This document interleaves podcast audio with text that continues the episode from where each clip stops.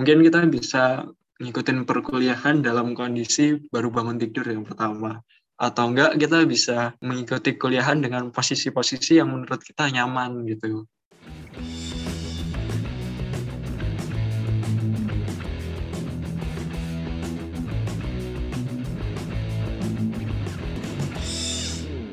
Halo Sobat Ekonom, balik lagi di podcast Ngobrol Bareng BEM pertama di tahun 2022 bersama aku, Diva, dan ditemenin sama Kak Akmal. Halo Kak Akmal. Halo Diva, gimana kabarnya? Alhamdulillah baik. Kakak sendiri gimana nih? Sama dong, sehat. Wah, Alhamdulillah. Nah, uh, di podcast kali ini kita mau bawain uh, topik tentang apa sih Kak? Uh, jadi di podcast kali ini kita itu mau bawain topik tentang pengalaman mahasiswa kuliah secara daring nih.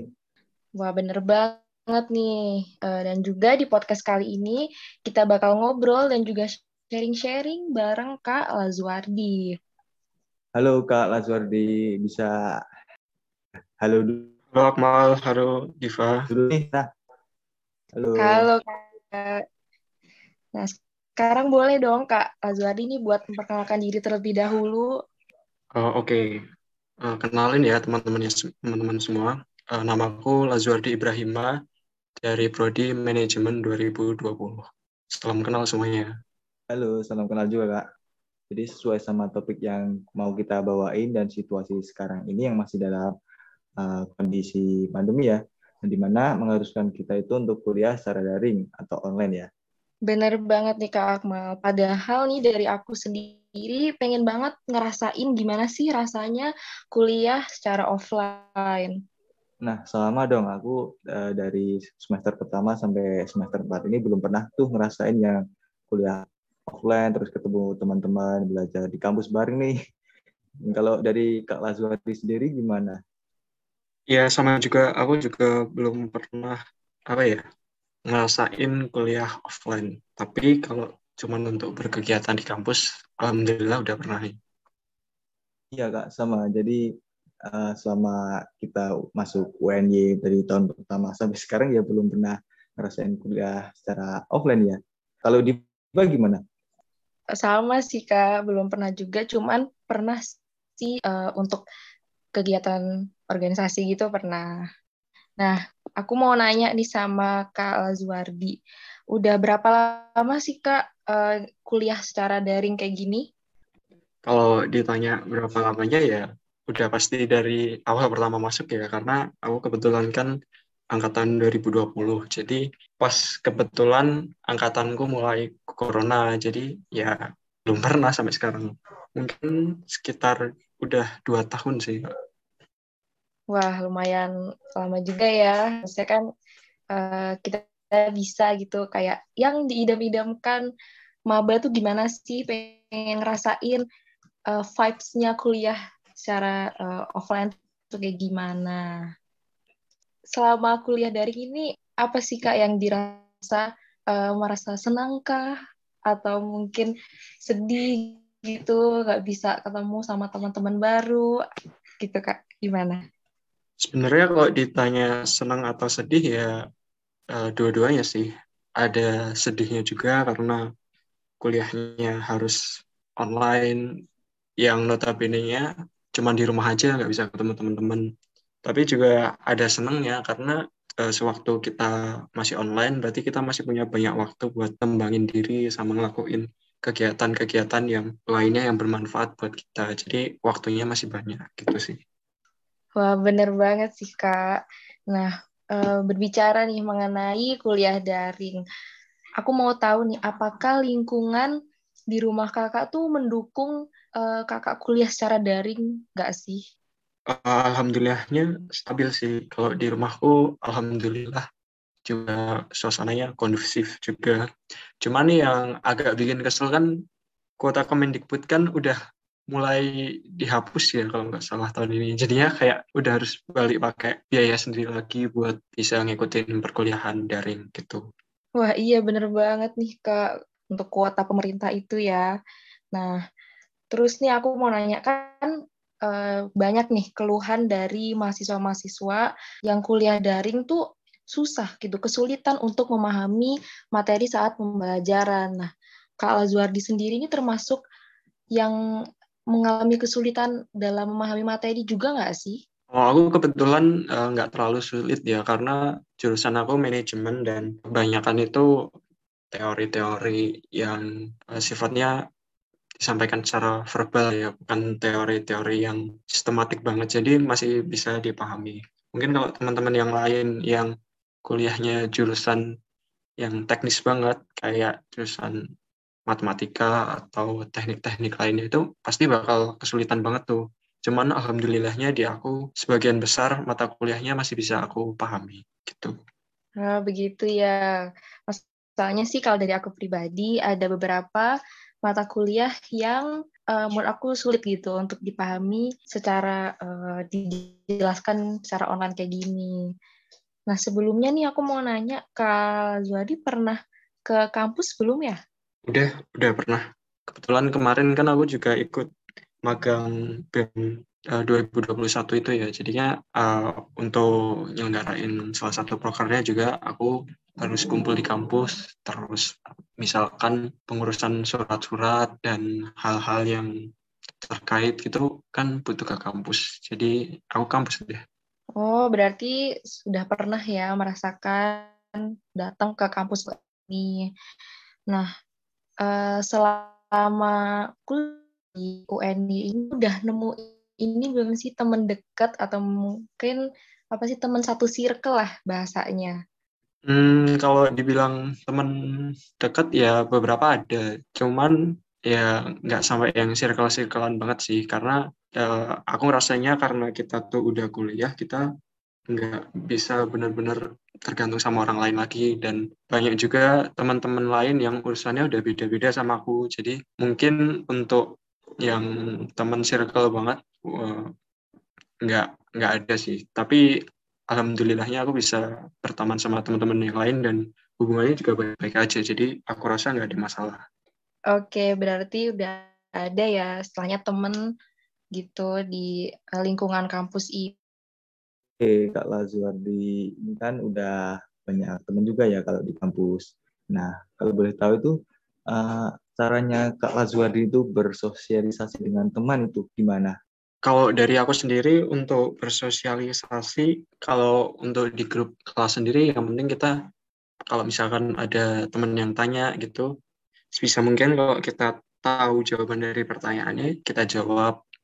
Atau kalau misalkan ada kegiatan nih, eh, biasanya kan ada kegiatan kerjain tugas bareng gitu-gitu tuh. Nah itu aku usahain buat kumpul karena menurut aku sendiri cara paling mudah atau step pertama untuk kita bisa dapat relasi dan kita bisa berteman dengan orang lain adalah muncul gitu loh. Kita cuma perlu uh, memunculkan diri ketika ada situasi di mana orang-orang tuh berkumpul. Jadi ya yang penting muncul aja. Nggak perlu kita harus kayak gimana kayak gimana banget. Nggak ada trik-trik khususnya. Yang penting kita muncul terus nanti uh, jalani komunikasi biasa aja. Nanti lama-lama kalau misalkan cocok sama teman-temannya ya bisa makin dekat sendiri kayak gitu. Nah benar banget tuh Kak Lagwardi.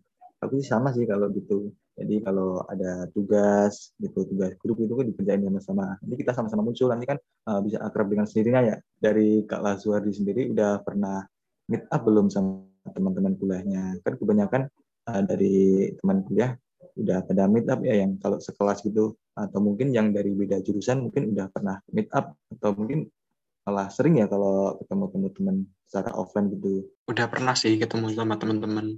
Terutama kalau teman-temanku tinggalnya kebetulan di Jogja juga atau lagi ngekos gitu, biasanya kita ngerjain tugas bareng ya biar tambah kenal aja karena kan kalau misalkan di kampus kan kadang belum boleh tuh. Terus kalau untuk teman-teman yang beda jurusan itu aku ketemunya ya pas proker magang BEM itu keseringannya kemarin. Terus ya pernah sih uh, ketemu sama dari fakultas lain juga. Biasanya kalau ada acara-acara tertentu di kampus gitu. Oke kak, benar banget. Jadi uh, kalau Azwari sendiri ya juga udah ketemu sama teman-teman di kampus ya. Uh, dari kelas mungkin ada dari uh, luar jurusan, ada yang dari organisasi banyak ya intinya. Um, selama kan kita dari semester pertama ya sampai semester 4 ini kuliah secara daring disebutin uh, kalau boleh disebutin apa enak dan gak enaknya kuliah daring selama di rumah itu boleh disebutin. Oke, kalau untuk enaknya ini mungkin hal yang dirasain sebagian besar mahasiswa juga sih. Mungkin kita bisa ngikutin perkuliahan dalam kondisi baru bangun tidur yang pertama. Atau enggak kita bisa mengikuti kuliahan dengan posisi-posisi yang menurut kita nyaman gitu. Ya, mungkin kalian tahu sendiri lah gimana posisi-posisinya. Terus juga enaknya kuliahan perkuliahan daring itu kita bisa lebih efisien dalam menggunakan waktu. Contohnya, misal eh, di selama perkuliahan kita bisa memanfaatkan juga untuk ngerjain tugas atau habis perkuliahan langsung nih itu bisa kita pakai buat tadi kegiatan-kegiatan magang atau ngurus proker. Jadi kan waktu kita nggak kebuang untuk transportasi ya, untuk waktu transportasi dari UNIF mau ke mana gitu. Jadi itu sih enaknya. Tapi untuk nggak enaknya adalah ya mungkin sama sih kayak yang sebagian besar dirasain sama teman-teman yang lain yaitu kadang kita kurang paham sama materinya pertama uh, yang yang kedua tuh kadang tugas-tugasnya malah jadi banyak karena daring kan. Apalagi buat orang-orang yang sukanya uh, ngundur-ngundur ngerjain tuh ngerjain tugas-tugas. Nah karena diundur-undur terus dan posisinya juga daring tumpukan tugas tuh nggak berasa. Jadi tahu-tahu tiba-tiba tugasnya banyak terus habis itu udah deket deadline. Manajemen waktunya jadi agak uh, berantakan dikit. Cuman uh, kalau di aku sendiri alhamdulillah udah bisa mengatur hal-hal itu sih uh, dari Kak Lazwar itu lebih prefer kuliah daring atau luring sih sebenarnya? Oke untuk preferensiku ini mungkin berubah-ubah ya dari waktu-waktu. Mungkin di awal-awal rasanya aku kayak yang dibilang Tifa tadi pengen ngerasain gimana sih rasanya kuliah sama teman-teman gitu. Tapi uh, dengan berjalannya waktu, aku juga sadar kalau masa depanku tuh nggak cuma ditentuin dari seberapa rajin aku kuliah, tapi juga hal apa yang nanti bisa jadi nilai jualku ke orang-orang di dunia luar gitu loh. Nah, dengan adanya perkuliahan daring itu tuh jadi menurutku membuka kesempatan aku untuk nge-explore diriku untuk ngelakuin kegiatan-kegiatan yang menurutku bermanfaat untuk diriku juga. Karena hal-hal tersebut uh, untuk saat ini aku merasa aku lebih suka dan lebih menikmati kuliah daring sih daripada luring. Karena aku mikirnya untuk perkuliahan luring tuh bakal menyita waktuku di hal-hal yang sepele kayak misalkan transportasi harus menempuh perjalanan ke mana atau harus ngelakuin hal-hal lainnya yang sebenarnya tuh nggak signifikan. Ya walaupun uh, di prakteknya dengan kuliah daring pun kita nggak mungkin bisa ngelakuin 100% waktu kita secara efektif gitu ya. Cuman aku rasa itu mempermudah hal-hal lain yang kita planning untuk lakukan. Jadi overall aku memilih kuliah daring. Oke, jadi kalau dari Kala Zuardi sendiri lebih prefer uh, luring ya. Mungkin agak sedikit berbeda sama pendapatku karena aku sih lebih prefer ke luring karena uh, masih banyak gitu mata kuliah yang di aku sendiri itu kurang paham gitu kalau hanya dijelaskan sebatas lewat Zoom meeting atau Bismart atau mungkin Google Classroom atau Google kayak gitu. Oke. Okay. Nah, mau tanya nih, harapan ke depannya itu gimana sih Kak? Uh, pengen segera NK atau udah terlalu nyaman nih sama kuliah daring? Kalau harapanku untuk kondisi saat ini, aku berharapnya sih kebijakan apa pun yang diterapin tuh udah yang paling sesuai ya. Maksudnya aku juga nggak pengen cepat-cepat offline kalau misalkan keadaannya belum memungkinkan. Tapi juga sebaliknya aku nggak pengen lama-lama online karena aku belum apa ya merasakan hal-hal yang mungkin bisa aku dapatkan dari kegiatan-kegiatan yang dilakukan secara offline gitu sih. Juga nanti ke depannya keputusan adalah keputusan yang terbaik buat kita semua ya. Uh, mungkin yang terakhir nih, ada nggak sih pesan yang mau disampaikan sama teman-teman maba yang masih mengikuti perkuliahan daring dari Kak Lazwardi? Kalau pesanku sendiri, mungkin selama perkuliahannya masih daring, bisa mungkin kita manfaatkan waktu yang ada, waktu yang luang buat kita meningkatkan kemampuan diri sendiri, buat kita membangun nilai jual kita, membangun potensi-potensi dalam diri kita. Jangan biarin waktu yang sebenarnya strategis ini terlewat begitu aja, karena nanti ketika teman-teman tuh nggak berusaha memanfaatkan waktu-waktu luang yang ada, ketika teman-teman udah dihadapkan dengan perlombaan nantinya, pasti teman-teman tuh bakal saingan-saingan teman-teman tuh udah mempersiapkan senjatanya untuk berkarir tuh jauh-jauh hari. Jadi jangan sampai teman-teman merasa nyesel dan merasa ketinggalan karena nggak bisa memanfaatkan waktu yang baik ini semaksimal mungkin. Gitu sih. Wah, keren banget ya dari Kak Lazuardi ini. Semoga uh, dari teman-teman maba bisa ini bermanfaat ya bagi teman-teman maba yang masih mengikuti perkuliahan daring seperti itu.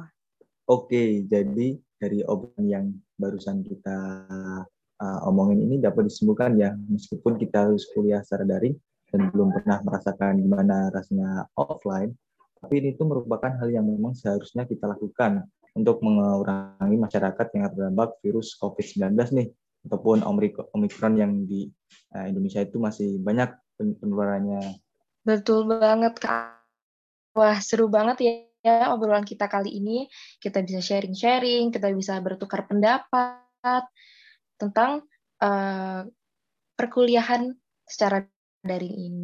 Semoga teman-teman bisa enjoy dan menikmati ngobrol bareng BEM ini serta mendapatkan manfaat dari uh, obrolan aku dan juga Kak Akmal bersama dengan Kak Lazwardi.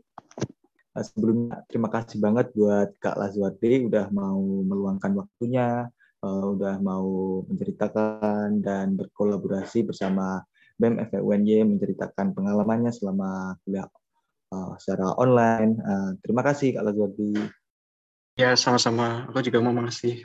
Mau mengucapkan terima kasih banyak udah diundang di acara podcast ini. Oke, okay. oh iya jangan lupa buat teman-teman follow Instagram atau sosmed BEM FEUNY lainnya ya, karena info-info seputar BEM termasuk episode selanjutnya di podcast Ngobrol Bareng BEM ini akan diupdate di situ. Jadi jangan sampai ketinggalan ya. Stay healthy dan sampai jumpa di episode selanjutnya. Bye!